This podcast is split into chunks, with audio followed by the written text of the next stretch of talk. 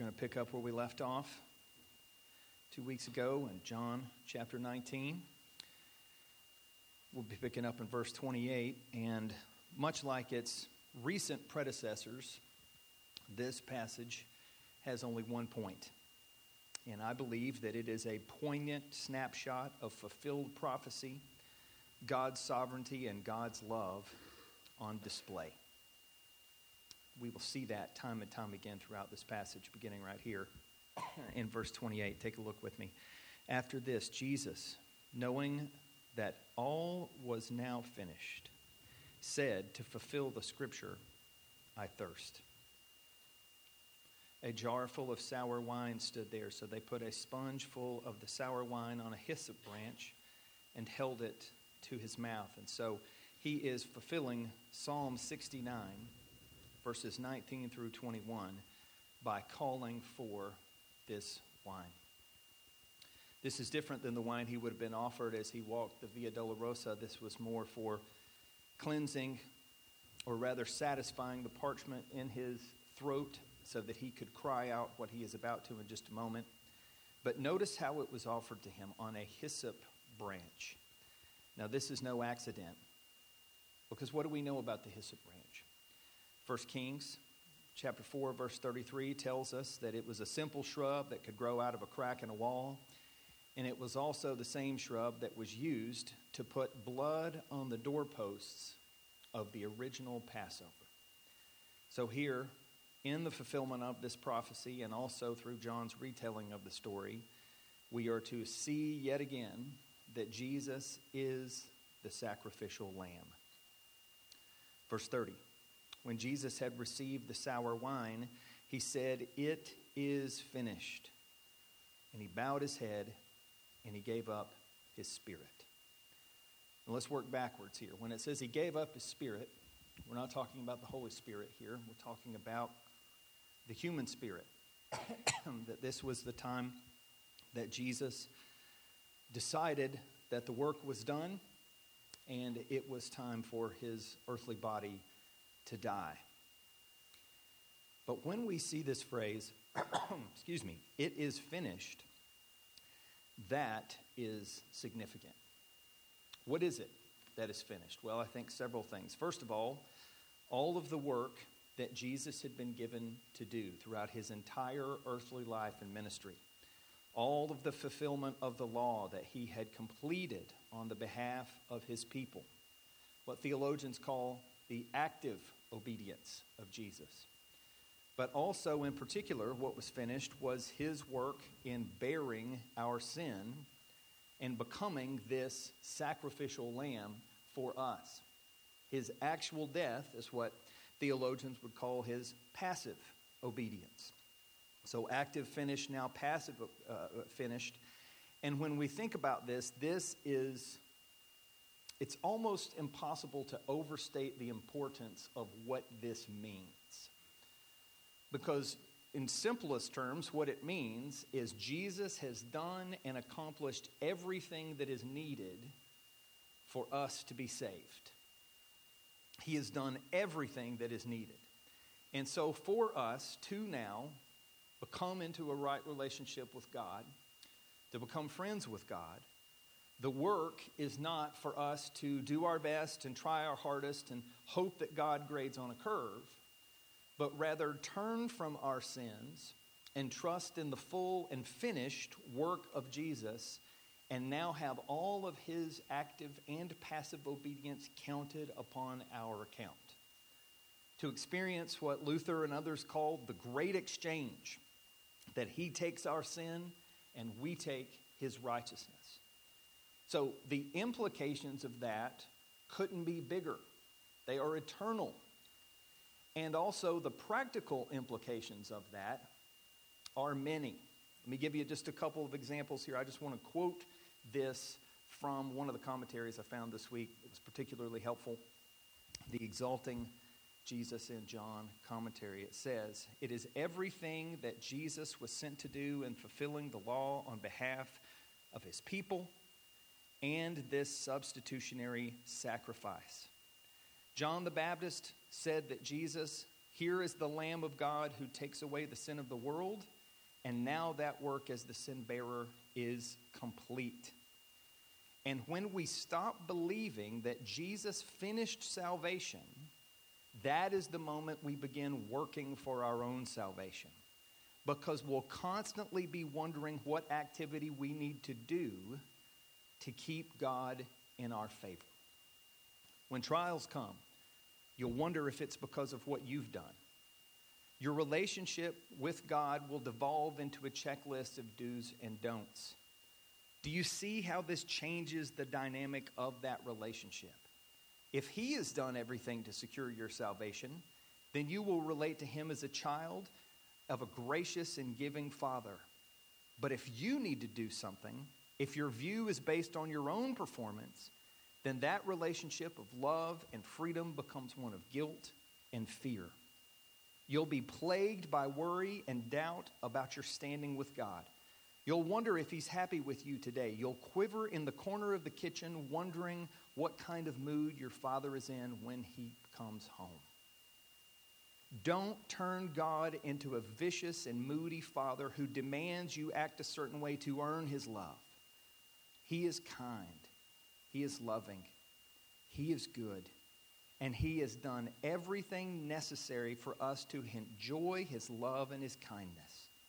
As a Christian, your standing before Him has been settled by the blood soaked sacrifice of Jesus. Your hope and your confidence must never be in yourself and what you've done. It must be in what Christ has done for you on the cross. What a wonderful and powerful reminder of the truth of the gospel. Now, does this mean that we don't work out our salvation with fear and trembling? Of course not. These ideas work together. But we are working from a place of already achieved, not in earning. And that makes all the difference. So we go to God knowing that we are accepted because of what Jesus has done. So when he said, It is finished, he meant it. And we need to take him at his word. So let's step back and let me ask us a question here. How do you need to appropriate that truth tonight? What I've found in talking to people over the years, both in, in this church and in other churches that I've pastored and places that I've ministered along the road, everybody's story and what they experience, sometimes even from their own family, particularly with their father, often taints and influences how we hear this truth. But the good news of the gospel is that it is good news to all. It doesn't matter what trauma we experienced on the way to get here, we are where we are by the grace of God, and this gospel truth brings healing for our hearts. So, how do you need to hear the good news tonight? That it is finished. Let's think about that. Let's wrestle with that. Let's flesh that out in community group this week. Now, verse 31. Since it was the day of preparation, and so that the bodies would not remain on the cross on the Sabbath, for the Sabbath was a high day, the Jews asked Pilate that their legs might be broken, that they might be taken away. Now, what's going on here? The high day means that it was a special Sabbath because it was the Sabbath of Passover week. And what they're getting at there is there was a statement in the law back in Deuteronomy chapter 21, verses 22 and 23, that, that basically says leaving a body out in the open and someone, uh, as, as they have been punished to the point of death, leaving them out overnight basically defiles the land. And what they were doing here by breaking their legs is that it ended the process of agony that crucifixion was all about.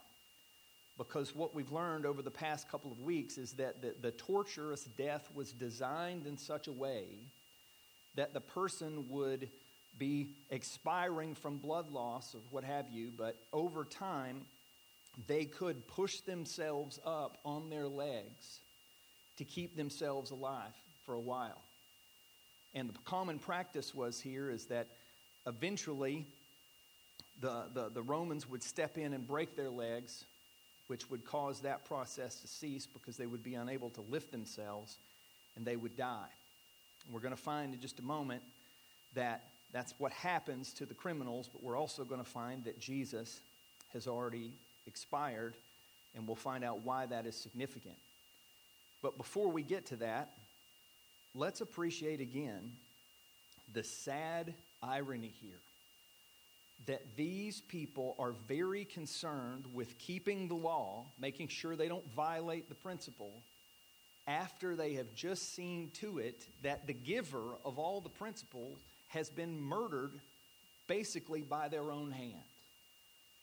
Again, it shows the deep depth of darkness that they were walking in. Another sad irony here is that the Sabbath was given to us by God. It was a, a sign of trusting in God and, and yielding from labor to, to know that God would provide. And here they are thinking wrongly about the Sabbath by killing the one that offers the ultimate rest. These truths are not accidental as John shines the light on them. But we find in verse 32 that they are willing to honor that request. Says So the soldiers came and broke the legs of the first and of the other who had been crucified with him. And when they came to Jesus and saw that he was already dead, they did not break his legs. But one of the soldiers pierced his side with a spear, and at once there came out blood and water. Now, there's a couple of things going on here. First of all, the fact that he had already died and that they did, they did not break his legs is a fulfillment of another prophecy. Psalm 34 says this One who is righteous has many adversaries, but the Lord rescues, them from, rescues him from them all. He protects all his bones, not one of them is broken.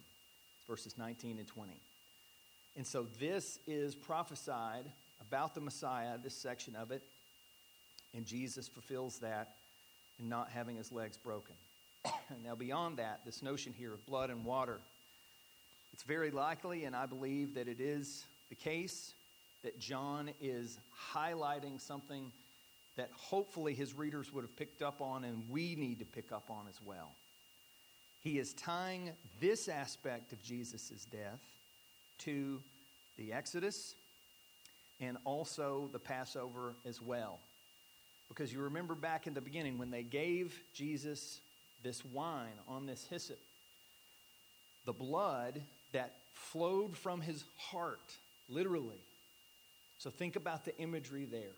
The heart of God, literally gushing out blood. Jesus is the Passover lamb, seen in that as well.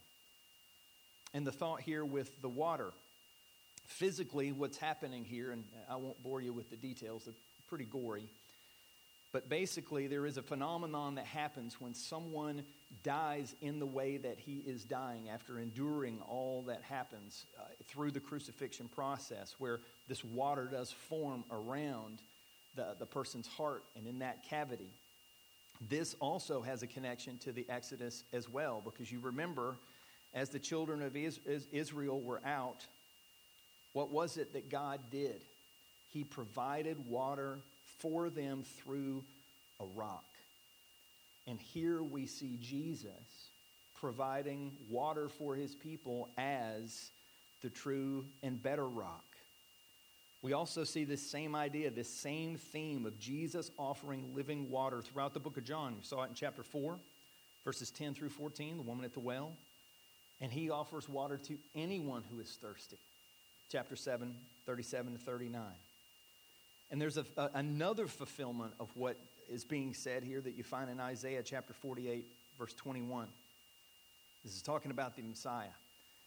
They did not thirst when he led them through the deserts. He made water flow for them from the rock. He split the rock, and the water gushed out. And here, figuratively and now literally, the true rock is being split and the water gushes out. Now let's think about what that means for us. A couple of applications. First one, I think, is the continuity of the Bible. Just another reminder that the God of the Old Testament is the God of the New Testament. It's one story going in God's direction. He is prophesied, he is fulfilled. He is prophesied, he is fulfilled. And as we go through life, we encounter things and we wonder what God is up to. Can he be trusted? We see all the things in our culture today where it seems every institution in some way is in decay. We wonder can our leaders be trusted? No matter what questions we might have about any of those things, we see the true God of the Bible reveal his trustworthiness and the veracity of his book time after time after time. And pages and passages like this remind us of that truth again. Now, beyond that, this notion of Jesus as the sacrificial lamb. Think about the two things we've already learned on that aspect. Not only is he the lamb, but his work as the lamb has also been finished. You think about what the writer of Hebrews says about this. You think about the fact that the writer of Hebrews, time after time after time, talks about the sufficiency of Christ's sacrifice once for all, as opposed to the endless supply of animals and their blood. So God has put forth the ultimate sacrificial lamb in a once for all sense. And also, this notion again of living water. Living water. You think about the water that we drink, concerned about the quality of our water, and we should be. But when we drink that water, we thirst again. When we drink this water, we will never thirst again. And so, all of this symbolism, all of this fulfilled prophecy, it shows us the nature of this God and his character. The fact that he's done all these things out in the open. Remember what we learned a couple of weeks ago that, that Jesus was crucified at a very high trafficked organization, or, or uh, uh, not organization, but a high trafficked location to the point that the proclamation that was made about him had to be written in multiple languages because there were so many different people there with questions about what was happening. God has not obscured these truths from the world, He has made them available to us. And toward that end, take a look at verse 35, because John makes an interesting statement here. He says, He who saw it has borne witness his testimony is true, and he knows that he is telling the truth that you also may believe. Now, what's interesting here is John speaks of himself basically in the third person. He does this, uh, and other biblical writers do this uh, as, as well. He talks about himself as not just someone who is an eyewitness, but someone who is bearing witness. One writer that I consulted kind of said it like this that in so doing, John ascends the witness stand, places his hand on the proverbial Bible, and proclaims the truth of what he saw and experienced. He even tells us why he did so that you also may believe. and then he goes further in verse 36 to say this For these things took place that the scripture might be fulfilled. Not one of his bones will be broken which we've already talked about. And then another scripture says they looked they will look on him whom they have pierced. Now we've talked a great deal about the sacrificial lamb imagery. That's part of what's happening here. But he's also picking up on another piece of Old Testament theology, if you want to call it that, that comes from Zechariah chapter 12. If you study that book, you'll see that the message is that the Messiah is coming, and when he comes, he will rescue his people from captivity. He'll be both a priest and a king. And isn't it interesting that in this moment, Jesus is fulfilling priestly duty, except he is the sacrifice. And he is also under, or it's at the bottom of the cross, depending on how you want to interpret that, literal proclamation that he is king of the Jews. So, this is exactly like what Zechariah said would happen so long before it did.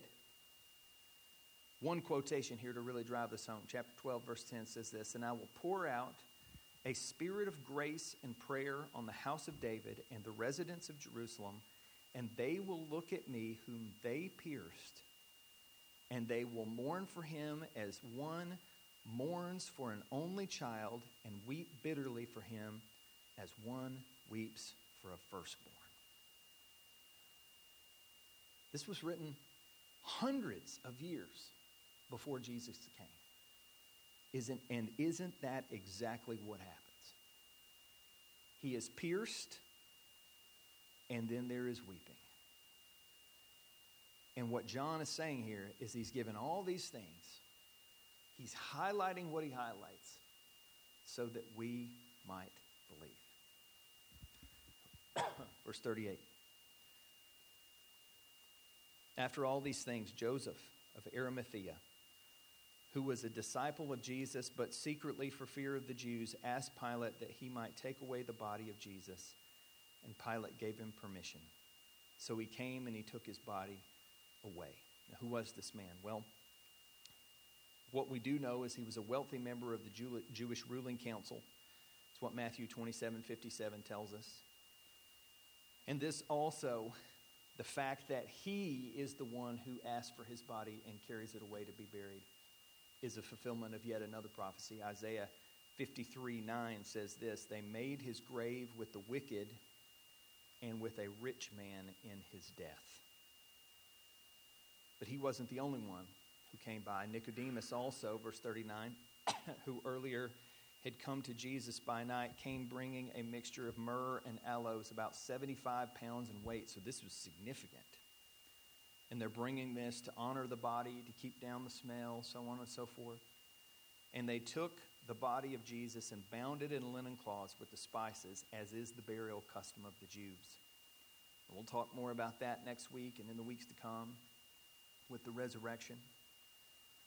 But it also says here in verse 41 now, in the place where he was crucified, there was a garden.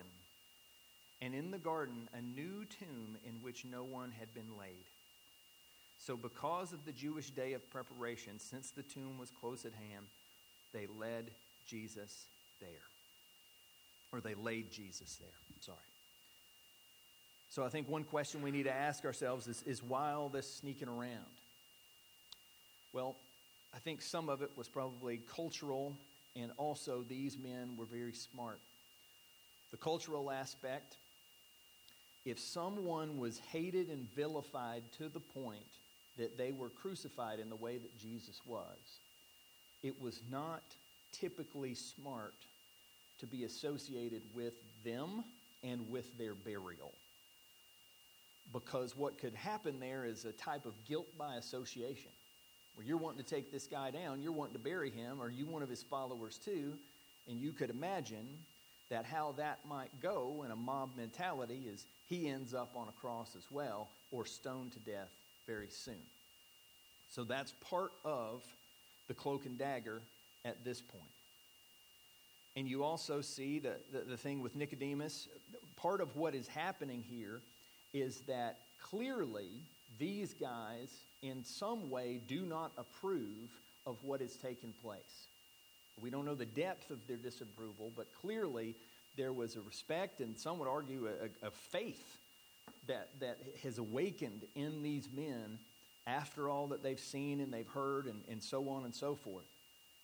And so that they clearly, at minimum, want to honor Jesus and it's very possible that they were likely disgusted by the hypocrisy that we have discussed week after week after week. They could not stand idly by any longer. And they were willing to risk personal safety and life to step in and see that Jesus was honored.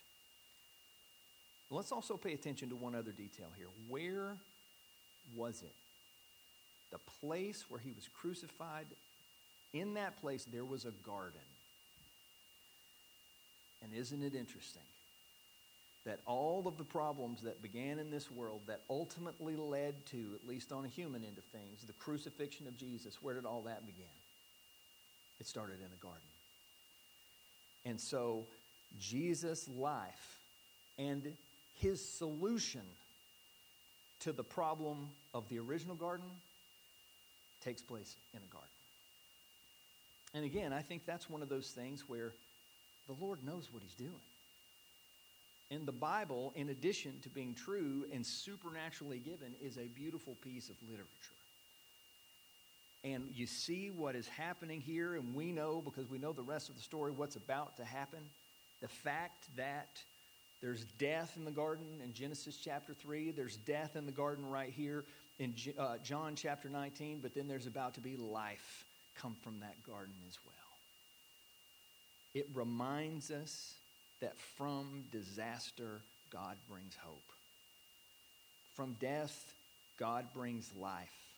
From destruction, God brings resurrection.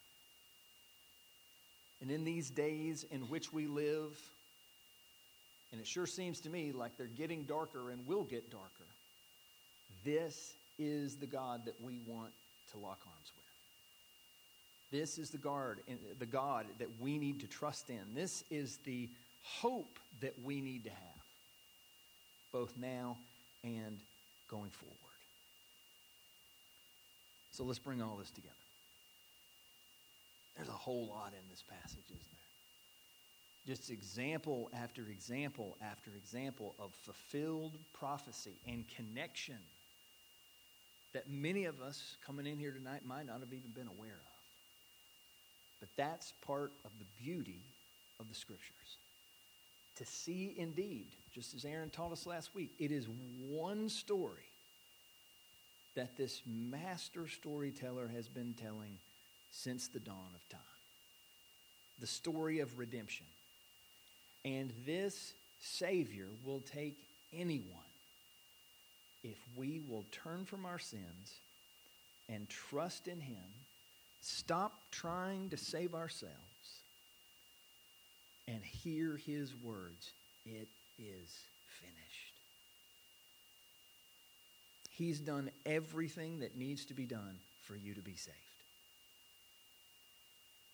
You need to trust Him. And if you've never come to that place where you've recognized your own spiritual bankruptcy and slid all your chips in on Jesus, friends, let tonight be the night that you do that. In just a minute, when the rest of us take communion, you hold off, but you take Christ. He has finished it for you. For those of us who've already made that I want to leave us with a quote from the expository commentary that I found so helpful. It says this When we consider Jesus, what do we see? He is no myth, for who could tell a tale of such a hero? He's no invention, for how could such fiction be conceived? He is the Christ born to bring salvation, slain to open a fountain of cleansing. Let us look on him, the one they pierced. He is the Lamb of God. His blood alone can cover us, and no other sacrifice remains. We must turn from what the world would give us to defile us. We must flee to the place where the blood of the Lamb is on the lintel hiding there while the avenging angel passes over, and then girding up our loins for this pilgrimage on which we will be sustained by his broken body, given to us as the bread of life, and his blood, shed to make the new covenant. Let us fix our minds on this destination, the new heavens and the new earth, where the King alone will reign in righteousness. Friends, doesn't that bring it together? Doesn't that remind us of the poignant power of Jesus shown to us in this passage and every week. So let me close with this question What is it that the Holy Spirit is impressing upon you from what we've learned tonight? Where do you most need this help? Where do you most need this hope? Wherever it is, let's go to the Lord now and pray. Let's pray. Oh Lord, we are so thankful to gather around your word, to hear the good news of everything that you've done. Lord, it's such a good and encouraging reminder to see, just in a very short section of text, how many prophecies were fulfilled on that great day. Lord, we thank you that you have been keeping your promises forever. And Lord, knowing the revelation of your character on display in this passage, how can we not trust you? Lord, give us faith as individuals. Give us faith as a church. Help us be faithful to what you've called us to as individuals and as a community. And Lord, may we never step far away from the phrase, it is finished. May that bring light and life to us tonight and forevermore. We pray all this in Jesus' mighty name.